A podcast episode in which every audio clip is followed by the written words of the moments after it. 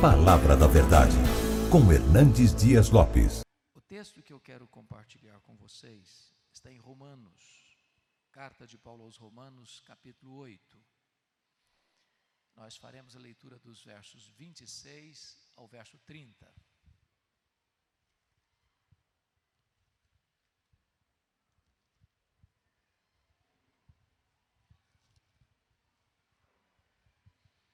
Romanos 8, 26 a 30.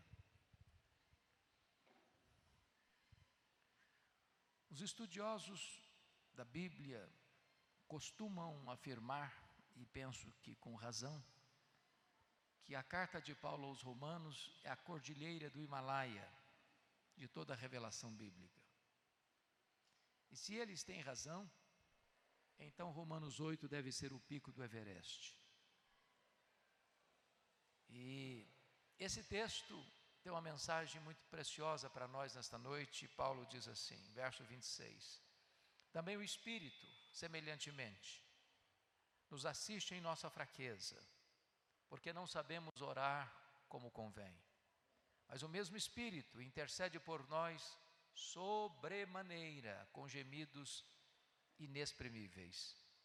E aquele que sonda os corações, sabe qual é a mente do Espírito, porque segundo a vontade de Deus é que ele intercede pelos santos.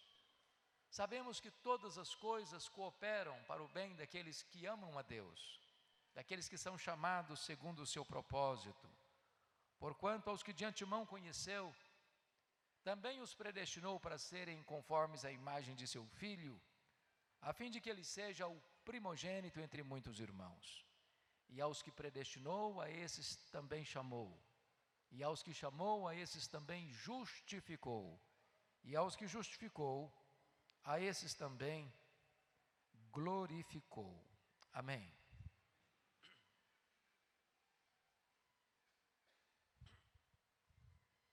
Eu quero tratar sobre o tema mais que vencedores. Eu quero fazer uma afirmação categórica, insofismável, e sonham vencer na vida, vencem na vida. Isso é um fato. E eu quero ilustrar esse fato com a saga esportiva brasileira. Prometo não recordar a vocês a tragédia de 2014 recuarei um pouco mais. A quarta edição da Copa do Mundo, 1950, aqui no Brasil. A imprensa internacional apontava o Brasil naquela ocasião como forte candidato a sagrar-se campeão do mundo. E para não frustrar a expectativa da imprensa, o Maracanã, que fora construído para aquele propósito, abre aquele campeonato goleando o México no Rio de Janeiro por 4 a 0. Em seguida vai para São Paulo e empata com a Suíça por 2 a 2. Classifica-se para a fase seguinte, ganha o Yugoslávia por 2 a 0. A partir daí o Brasil se transforma num grande fenômeno do futebol mundial. Porque ele vai para a segunda fase e goleou a Suécia por 7 a 1. Vai para a semifinal e goleou a Espanha por 6 a 1. E no dia 16 de julho de 1950, o Brasil entrou no Maracanã com 198 mil torcedores, dependendo apenas de um empate com o Uruguai para sagrar-se campeão do mundo. Em todo o Brasil se celebrava a vitória. Nas praças as bandeiras eram desfraldadas. As pessoas cantavam orgulhosamente o hino nacional. Parecia que a vitória era até inevitável. Para não frustrar a torcida, o Brasil entra em campo e faz 1 a 0 no primeiro tempo. Quase que volta para o segundo tempo com a faixa de campeão no peito. Mas o segundo tempo começou e o Uruguai empatou o jogo. Mas o Brasil ainda era o campeão do mundo. Até que o Uruguai fez 2 a 1. Um. O Maracanã cobriu-se de silêncio. A nação brasileira de lágrimas. E a expectativa de vitória transformou-se em derrota amarga e fatídica. Eu quero dizer para vocês, entretanto, que este não é o destino dos filhos de Deus. Nós não temos apenas expectativa de vitória, nós temos garantia de vitória. Nós já somos mais do que vencedores em Cristo Jesus, nosso Senhor. Nós não entramos em campo para saber se vamos ganhar ou perder. A nossa vitória já foi conquistada na cruz já somos mais do que vencedores. E no texto lido, Paulo nos leva a esta compreensão de que Deus já nos destinou para a glória e Ele está nos conduzindo para a glória. E a primeira verdade que Paulo vai tratar nesse texto, meus amados irmãos, é sobre a solidariedade de Deus, quando ele afirma: também o Espírito, semelhantemente, nos assiste em nossa fraqueza porque não sabemos orar como convém. Prestemos atenção nisso. Nós não somos mais do que vencedores porque somos fortes. Nós somos mais do que vencedores apesar de sermos fracos. A força não vem de dentro, vem de cima, vem do alto, vem de Deus. Eu gosto muito de ler, e praticamente toda semana eu passo nas livrarias para dar uma olhadinha nas novidades que saem. Acho que todos vocês sabem que a maior quantidade de livros publicados no Brasil e no mundo são obras de autoajuda. E obras que ensinam você a ficar rico rápido. Eu acho que eu não estou sabendo ler esses livros direito. Mas esses livros de autoajuda dizem assim para você: você é forte, você tem a força, você é um gigante, há poder nas suas palavras. Sabe o que a Bíblia diz? Exatamente o contrário. A Bíblia diz que nós somos fracos. A Bíblia diz que Deus conhece a nossa estrutura e sabe que somos pó. Nós temos muitas fraquezas. Por exemplo, temos fraquezas físicas, querendo ou não, gostando ou não, o tempo vai esculpindo algumas rugas no nosso rosto indisfarçáveis. As mulheres, mais espertas do que os homens, disfarçam isso melhor, com bom cosmético. Depois, uma boa cirurgia plástica ajuda muito. Mas chega uma hora que ainda que Pitangui ressuscitasse dentre os mortos, não haveria mais jeito. As pernas ficam bambas, os joelhos trôpegos, os braços caídos, os olhos embaçados. E dizem os entendidos que cada fio de cabelo branco que brota na nossa cabeça é a morte nos chamando para um duelo. Eu acho até um exército acampado ao meu redor. Temos fraquezas físicas. Nós temos fraquezas emocionais. Quantas vezes você e eu já nos desesperamos da própria vida? Madrugadas insones, noites indormidas, lágrimas copiosas. E você chorando e gemendo de dor, pelas angústias da alma, diz: Meu Deus, eu não aguento mais. Temos fraquezas emocionais.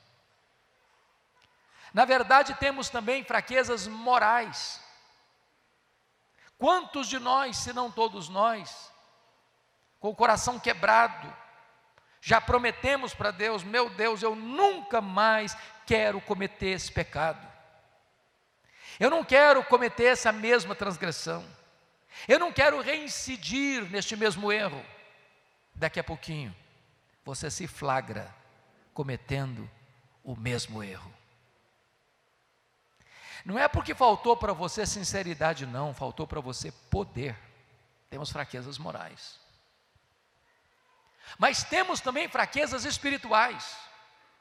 Nós somos um ser ambíguo, contraditório, paradoxal. Há uma espécie de esquizofrenia enfiada em nós. O bem que queremos fazer, não praticamos, o mal que não queremos, esse fazemos. Temos fraquezas espirituais. Mas o que é maravilhoso é que, apesar da nossa fraqueza, diz o texto, o Espírito nos assiste em nossa fraqueza. Deus não nos escorraça, Deus não nos joga para a lateral do caminho. O Espírito Santo vem e toma esse fardo pesado por nós e o carrega por nós. É por isso que somos mais do que vencedores. Mas talvez você pergunte: no que consiste a nossa fraqueza? Paulo responde: porque não sabemos orar como convém. E por que não sabemos orar como convém? Porque nós não sabemos o que é melhor para nós.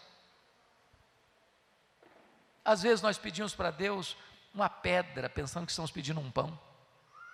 Às vezes pedimos para Deus uma cobra, pensando que estamos pedindo um peixe. Às vezes pedimos para Deus um escorpião, pensando que estamos pedindo um ovo. Às vezes pedimos para Deus o que vai nos destruir, pensando que estamos pedindo o que vai nos dar vida. Deus é tão bom com você e comigo que Ele não dá tudo o que pedimos, Ele dá o que precisamos, Ele dá o melhor. Jesus nos ensinou a orar. E quando nos ensinou a orar, nos ensinou assim: pedi e dar-se-vos-á, buscai e achareis, batei e abrir-se-vos-á, porque todo o que pede, recebe, todo que busca, encontra, todo que bate, abrir-se-lhe-á. Isso foi o que ele ensinou. Às vezes nós entendemos o contrário. Às vezes nós entendemos assim: todo que pede, recebe o que pede. Não, isso não está na Bíblia. Isso Jesus nunca ensinou.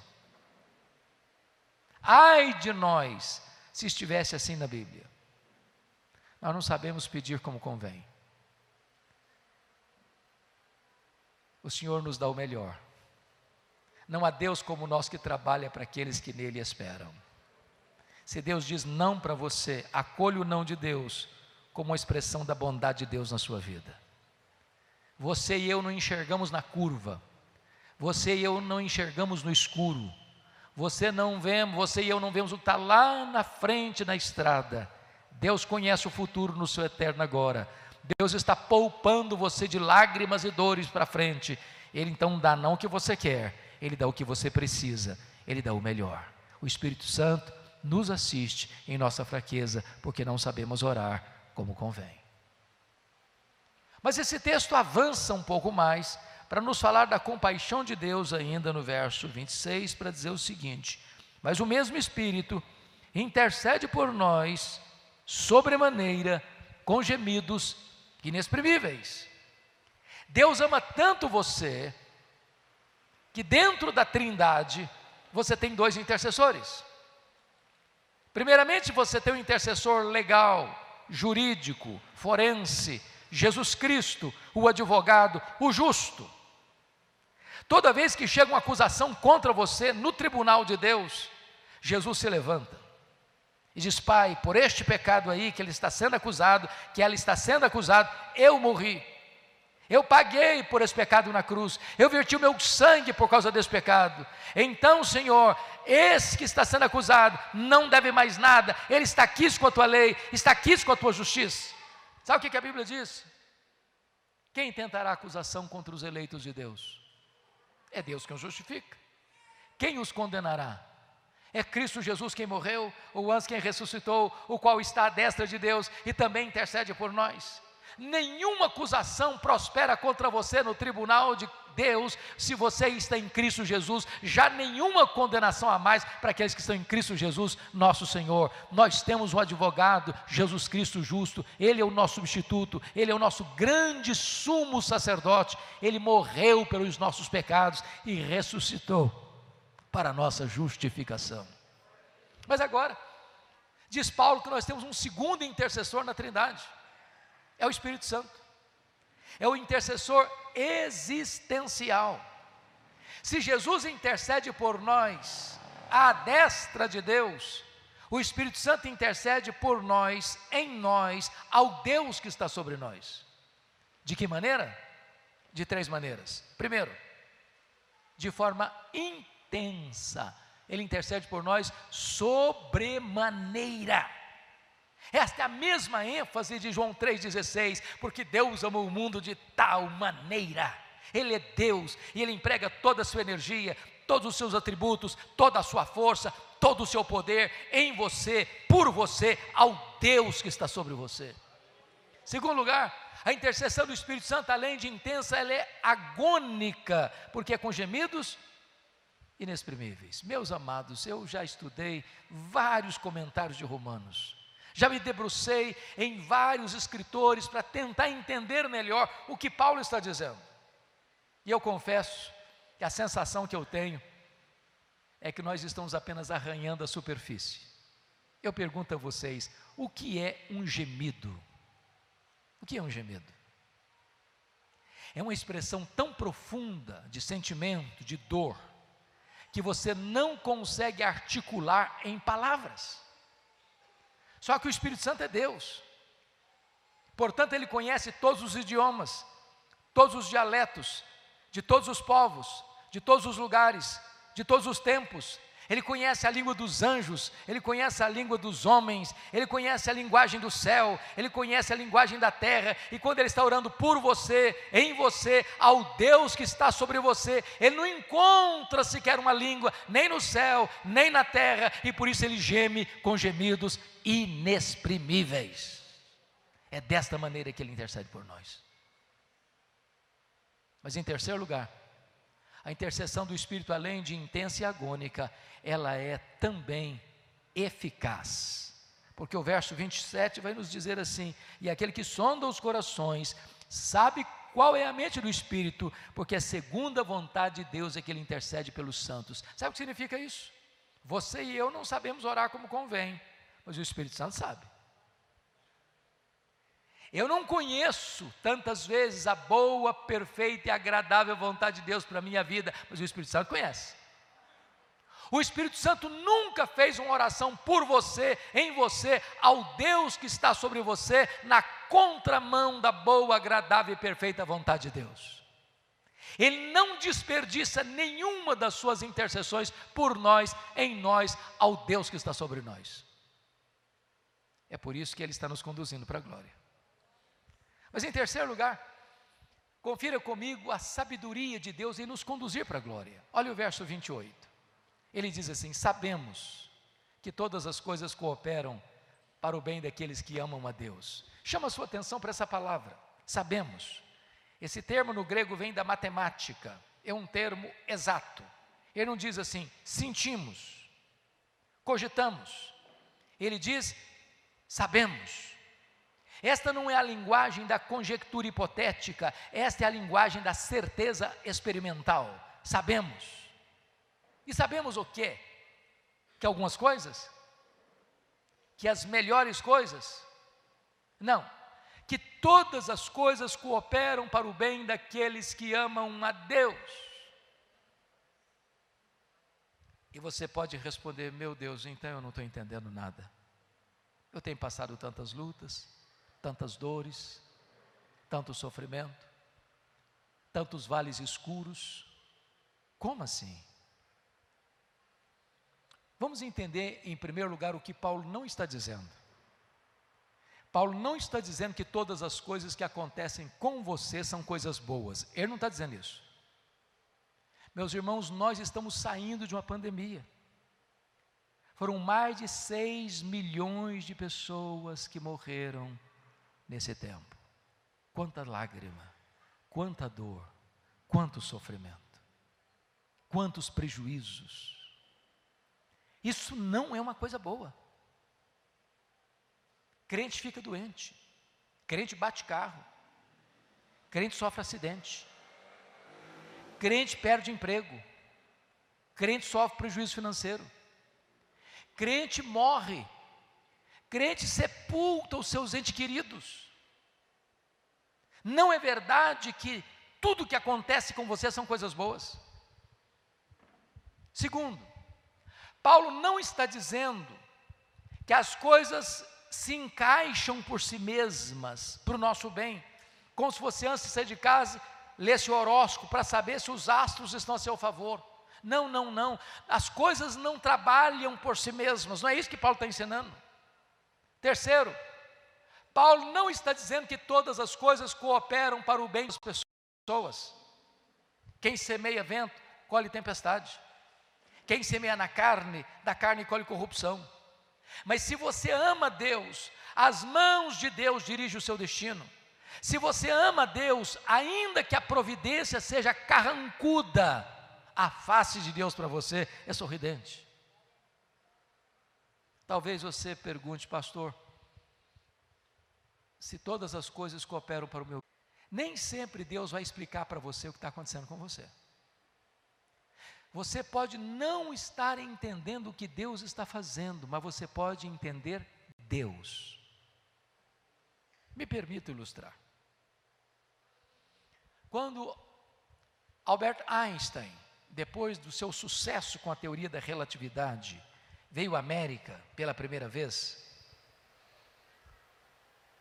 uma repórter perguntou para a esposa dele que o acompanhava: A senhora compreende a complexa teoria da relatividade pela qual o seu marido é tão famoso no mundo? Ela respondeu: Não, eu não compreendo a complexa teoria da relatividade pela qual meu marido é tão famoso no mundo, mas eu compreendo o meu marido. Você pode não compreender o que Deus está fazendo, mas você pode compreender Deus. Ele é soberano, ele é seu pai e ele está trabalhando para o seu bem.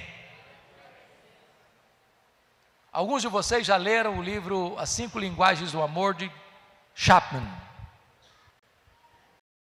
E ele diz que quando era criança, ele estava brincando ao pé da sua mamãe, que fazia um bordado à mão. E ele olhou o bordado de baixo para cima, pelo avesso, e disse: Mamãe, mas que coisa horrível a senhora está fazendo. Como a senhora, uma mulher tão inteligente, faz um negócio desse? As linhas estavam soltas. A mãe entendeu o drama do menino, botou o menino no colo, mostrou o bordado pelo lado direito, havia beleza, havia harmonia, havia propósito. Tem hora que você e eu olhamos para a nossa vida pelo avesso, as linhas estão soltas, não tem nexo, parece que as coisas não se encaixam. Um dia Deus vai sentar você no seu colo, vai mostrar a sua vida de cima para baixo, e você vai ter entendido então que sempre todas as coisas cooperaram para o bem daqueles que amam a Deus. Mas talvez você pergunte, pastor, mas que bem é esse? É ter saúde? É ser rico? É ter sucesso? É ser famoso? Que bem é esse? Que todas as coisas cooperam para ele. A resposta é categórica no verso 29. Paulo responde aí: Deus nos predestinou para sermos conformes à imagem de seu filho, a fim de que ele seja o primogênito entre muitos irmãos. Então preciso lhe dizer algo. O grande projeto de Deus na sua vida não é você ser uma pessoa famosa, não é você ser uma pessoa bem-sucedida financeiramente, não é você ganhar muito dinheiro, não é você ter saúde para dar e vender. O grande projeto, eterno projeto de Deus na sua vida é fazer de você uma pessoa parecida com Jesus. O projeto de Deus não é apenas levar você para a glória, mas é transformar você à imagem do Rei da Glória. As outras coisas, dinheiro, sucesso, saúde, fama, podem até vir a reboque, mas o grande projeto de Deus na sua vida é esculpir em você a beleza de Jesus Cristo, seu Filho amado, para que ele seja o primogênito entre muitos irmãos. Você pode ainda perguntar, mas como isso acontece? E a resposta é categórica no verso 30, ele diz: aos que Deus predestinou. O que que Paulo está dizendo aqui? O que Paulo está dizendo aqui é que a sua salvação não começou na terra, começou no céu, não começou no tempo, começou na eternidade, não começou com você, começou com Deus. Não foi você quem escolheu a Deus, foi Deus quem escolheu você. Não foi você quem passou a amar a Deus primeiro e então Deus em resposta amou você, não. Deus amou você primeiro. O seu amor por Deus é apenas o refluxo do fluxo do amor de Deus por você. E Paulo prossegue: E aos que Deus predestinou, a esses Deus também chamou. Notem aqui que há dois tipos de chamados: Há um chamado externo e há um chamado interno. Há um chamado dirigido aos ouvidos e há um chamado dirigido ao coração. Jesus disse: Muitos são chamados, poucos escolhidos. Jesus Cristo disse ainda: Eu tenho muitas ovelhas que não estão aqui no aprisco, elas ouvirão a minha voz, e elas atenderão a minha voz, e me seguirão. Eu dou a elas a vida eterna, e ninguém as arrebatará das minhas mãos. Houve um dia, meus amados, que cada um de nós aqui, se não a maioria de nós aqui, ouviu a voz do pastor, ouviu o evangelho, e naquele momento a venda foi tirada dos olhos, o tampão foi tirado dos ouvidos, o coração de pedra foi trocado por um coração de carne, e você se rendeu a Jesus. Um dos meus colegas de turma de seminário, voltava antes da sua conversão, voltava de madrugada bêbado de um baile, de uma balada, e ele então tropeça num folheto sujo, rasgado no chão, e ele pegou aquele folheto, e aquela mensagem entrou no seu coração, e de madrugada, sozinho, bêbado, ele se rende ao Senhor Jesus, e a vida dele é alcançada, a voz do Evangelho entrou no seu coração, é o chamado eficaz, é a vocação. Lá em Vitória, quando um senhor de seus trinta e poucos anos bateu a porta, e disse: Pastor, eu posso falar com o senhor? Eu falei: Claro. O nome dele era Ricardo. E ele me disse assim: Pastor, eu vim aqui ontem na igreja. Eu falei: Que bom que o senhor veio na igreja, o senhor é bem-vindo aqui. Ele respondeu: Mas eu não vim participar do culto, não. Eu falei: Como assim? O senhor veio fazer o quê? Ele me respondeu: Eu era um traficante. Eu vim aqui ontem roubar um carro. Os carros ficavam estacionados na rua em frente ao templo. Eu disse: Mas o que, que aconteceu? Ele me disse: Enquanto eu estava olhando os carros para ver que carro eu levava, eu escutei uma música que brotou de dentro do templo. E eu fui atraído irresistivelmente, do jeito que eu estava, com meu revólver 38 na cintura, eu entrei. E quando eu entrei, a mensagem tocou o meu coração, aquilo fuzilou a minha alma, e eu tomei consciência da miséria em que me encontrava, eu tomei consciência do meu pecado, e eu fui convencido de pecado, e eu voltei para casa chorando, quebrantado, arrependido, rendido aos pés do Salvador. Quando eu cheguei em casa ontem à noite, a minha mulher me perguntou: o que, que aconteceu, Ricardo? Alguém te machucou? Alguém te feriu? E eu respondi para ela: Não, mulher, aquele homem que você conhecia não existe mais. Jesus me libertou, Jesus me perdoou, Jesus me salvou. Eu sou uma nova criatura a partir de hoje. Ele chama, chama na rua, chama no hospital, chama no campo de futebol, chama na boate. A voz dele é poderosa, a voz dele é tremenda, a voz dele despede chamas de fogo, a voz dele faz tremer o deserto. E nesta noite você pode ouvir esta voz poderosa, a voz do Evangelho de Jesus Cristo, nosso Senhor. E Paulo avança e diz assim: E aos que Deus chamou, a esses Deus também justificou ficou. Oh, amados, aqui está o coração da Bíblia. Aqui está a essência do Evangelho. Se você não conseguir compreender o que é a justificação, você não vai ter deleite espiritual na sua alma. O que é isso? O que é justificação? Me permita gastar um pouco de tempo aqui. A Bíblia diz que todos pecaram e destituídos estão da glória de Deus. Os devassos, os pagãos, os ateus, os religiosos, os moralistas, todos, sem exceção, pecaram e destituídos estão da glória de Deus. Não há justo nenhum sequer, nenhum sequer. E a Bíblia diz mais: que todos nós vamos ter que comparecer perante o tribunal de Deus para dar contas da nossa vida. Todos nós, grandes e pequenos, ricos e pobres, doutores e analfabetos, religiosos e não religiosos, todos, sem exceção, vão estar lá no dia do juízo. E sabe o que a Bíblia diz? Que naquele dia do juízo, testemunhas se levantarão contra nós. Primeiro, as nossas próprias palavras. A Bíblia diz que no dia do juízo nós vamos dar conta por todas as palavras frívolas que nós proferimos. Checklist agora. Já falou mal dos outros? Já mentiu alguma vez? Já contou alguma piada que você ficou com vergonha depois? Já ficou irado, perdeu o controle emocional? Já xingou alguma vez? Talvez você não se lembre, mas está tudo registrado nos anais do tribunal de Deus. E nós vamos dar conta no dia do juízo por todas as palavras frívolas. Em outras palavras, nesse quesito, culpados. Mas a Bíblia diz que nós vamos dar conta no dia do juízo pelas nossas ações. Aquilo que você fez, seu pai não viu, sua mãe não viu, seu marido não viu, sua mulher não viu, seus filhos não viram, seus pais não viram, sua igreja não viu, seu pastor não viu, a lei não viu, Deus viu. Você apagou a luz e fechou a porta do quarto, Deus estava lá. Ninguém pode esconder nada daquele cujos olhos são como chamas de fogo. Então, pelo quesito das obras, todos culpados.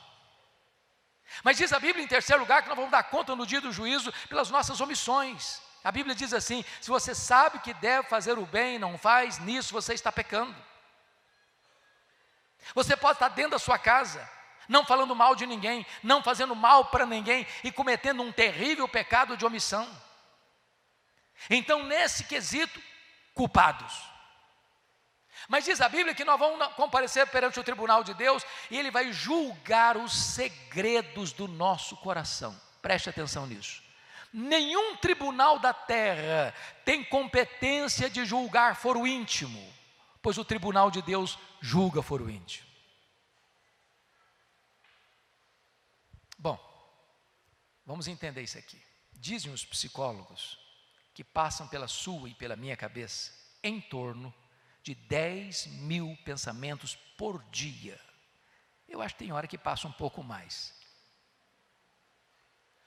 Quantos desses pensamentos você teria vergonha de contar para o seu amigo mais íntimo?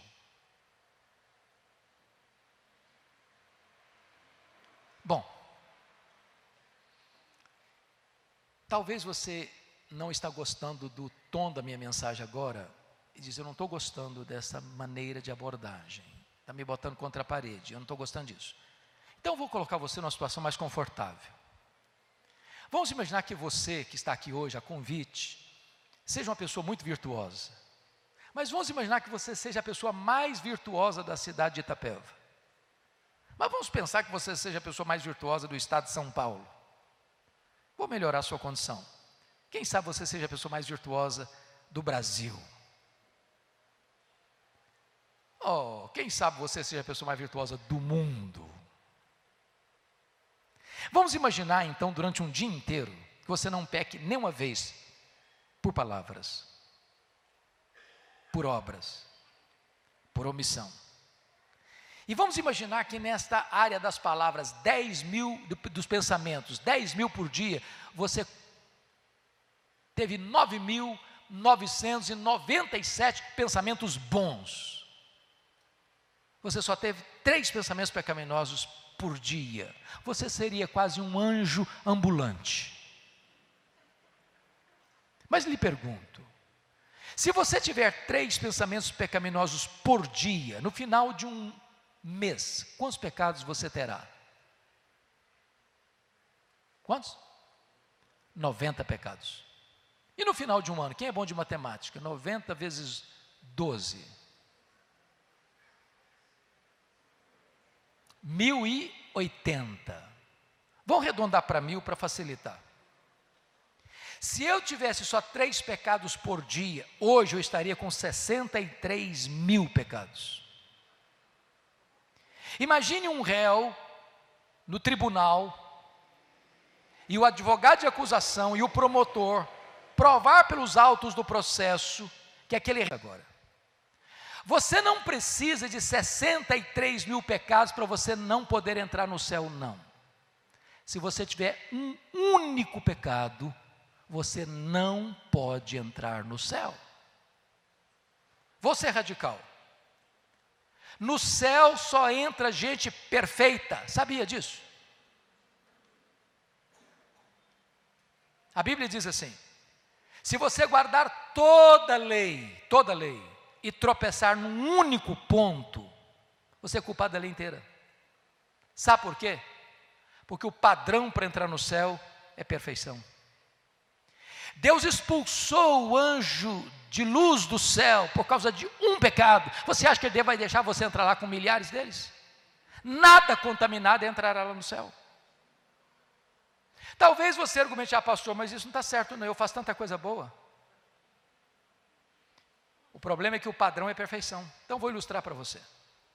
Imagine que você vai chegar em casa hoje, vai pegar 10 ovos na geladeira, bota uma grande frigideira no fogo, vai fazer um grande omelete para a família toda.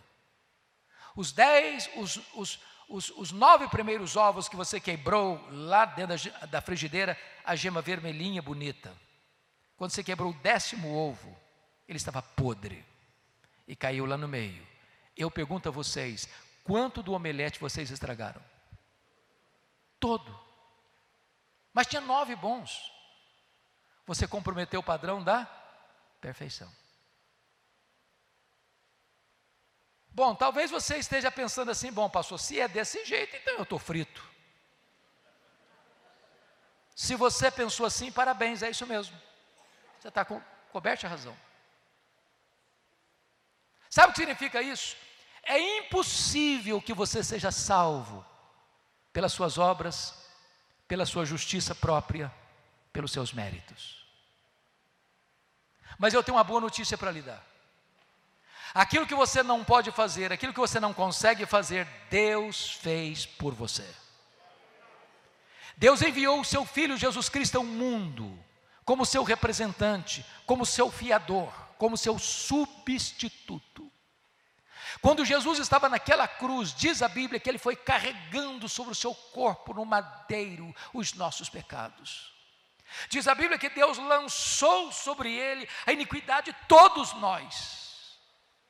Diz a Bíblia que naquele momento não havia beleza nele. Naquele momento o sol escondeu o rosto dele e houve trevas ao meio-dia. Naquele momento, o próprio pai desamparou o seu filho, quando ele grita: Deus meu, Deus meu, por que me desamparaste? Naquele momento, ele havia sido feito pecado, ele que era bendito havia sido feito maldição, e diz a Bíblia que agradou a Deus um moelo naquela cruz.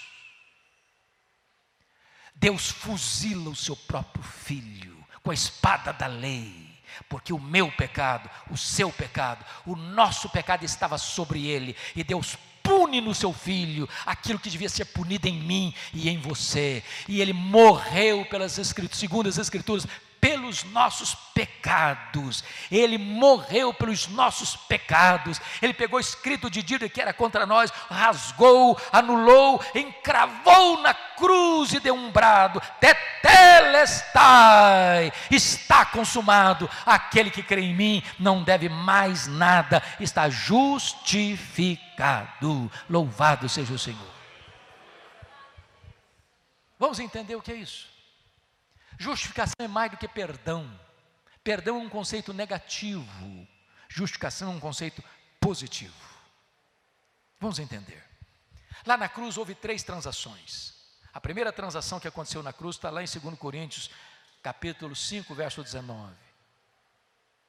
Deus estava em Cristo reconciliando consigo o mundo, não imputando aos homens as suas transgressões. A doutrina da imputação significa o seguinte: Deus não colocou na sua conta a sua dívida. Qual o tamanho da sua dívida? Impagável. Numa parábola de Jesus, 10 mil talentos. Um homem tinha que trabalhar na época 150 mil anos para conseguir 10 mil talentos. Em outras palavras, impagável. O que é que Deus fez? Não botou na sua conta essa dívida. Botou na conta de quem? A Bíblia diz: aquele que não conheceu o pecado, Deus o fez pecado por nós. A minha dívida, a sua dívida foi colocada na conta de Cristo, lá na cruz. E o que que ele fez com a sua dívida? Quitou-a, pagou-a, não com ouro, não com prata, mas com o seu sangue. E ele encrava o escrito de dívida que era contra nós na cruz e paga a nossa dívida. Agora você que está em Cristo não deve mais nada. Mas vem a terceira transação. Aquele que não conhecia o pecado, Deus o fez pecado por nós, para que nele nós fôssemos feitos justiça de Deus. Sabe o que, acontece agora? Então vou explicar o que é perdão e justificação. Vamos pensar no perdão. Imagine que você devesse um milhão de reais ao banco. Você está falido, completamente falido, não tem um centavo, mas deve um milhão. Alguém vai lá e deposita na sua conta um milhão de reais, a sua dívida é quitada, você não deve mais nada, está perdoada a dívida, não deve mais nada. Mas você estava quebrado, quebrado continua, só não tem mais dívida. Isso é perdão. O que é justificação? Não apenas Deus perdoou a sua dívida, mas Deus foi lá no tribunal do céu, porque justificação é um ato legal, jurídico, não tem graus, não tem ninguém mais justificado do que outro é um ato de declaração de Deus. Deus vai lá na sua conta, no tribunal do céu, além de você não ter mais dívida lá, Deus vai lá e faz um depósito, um PIX, na sua conta, e coloca na sua conta toda a infinita justiça de Cristo. Quando Deus puxa sua ficha no tribunal do céu, não tem dívida, mas tem um crédito infinito.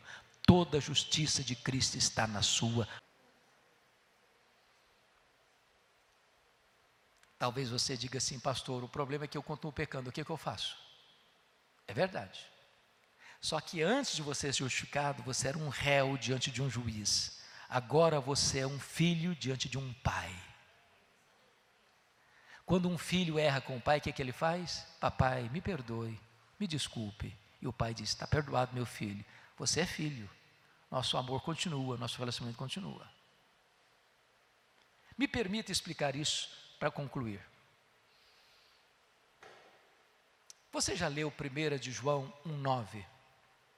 Já entendeu 1 de João 9? O que é está escrito lá? Se confessarmos os nossos pecados, Deus é o quê? Fiel e justo para perdoar. Uai, não estou entendendo. Justo não perdoa. Justo não perdoa, justo aplica a lei. Talvez nós disséssemos assim: Deus é fiel e misericordioso para perdoar. Mas por que está escrito que Deus é fiel e justo para perdoar? Ilustro para você entender.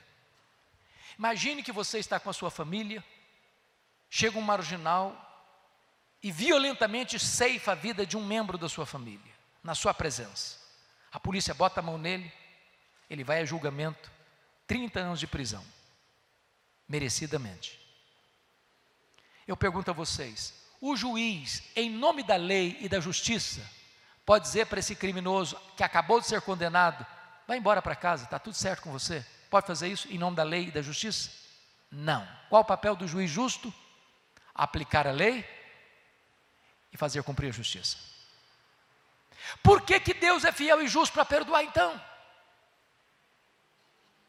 A palavra confessar no grego significa é a palavra homologuel, de onde vem homologar. Quando você que é filho de Deus, peca e entristece a Deus, você chega para Deus, meu Deus, eu pequei, meu Deus, eu errei, eu concordo que eu pequei, eu, eu homologo o fato de que eu pequei. Aí Deus olha para a cruz do seu filho e diz: Porque o meu filho já morreu por esse pecado, e eu sou justo para não punir o mesmo pecado duas vezes, porque o meu filho já pagou por esse preço, por esse preço, por esse pecado.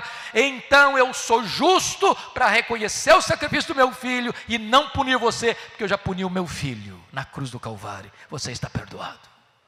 Isto é justificação. Ele não podia terminar de outro jeito. E aos que justificou, a esses também glorificou. Preste atenção que glorificação está no futuro. Vai acontecer ainda. Quando Jesus voltar. Mas o verbo está no pretérito perfeito, no passado.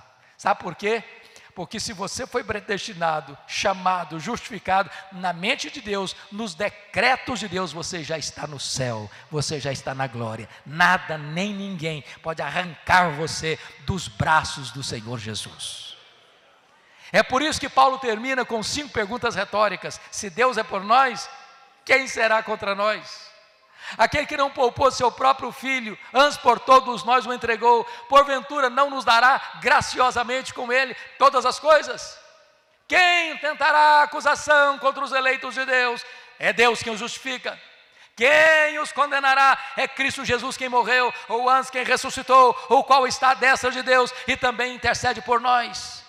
Quem nos separará do amor de Deus? Será tribulação, ou angústia, ou perseguição, ou fome, ou nudez, ou perigo, ou espada? Por meio de todas essas coisas, somos mais do que vencedores em Cristo Jesus, e estou bem certo de que nem a morte, nem a vida, nem anjos, nem principados, nem poderes, nem altura, nem profundidade, nem qualquer outra criatura poderá separar-nos do amor de Deus que está em Cristo Jesus, nosso Senhor. Louvado seja Deus, nós somos mais do que vencedores em Cristo Jesus, nosso Senhor. Aleluia. Amém.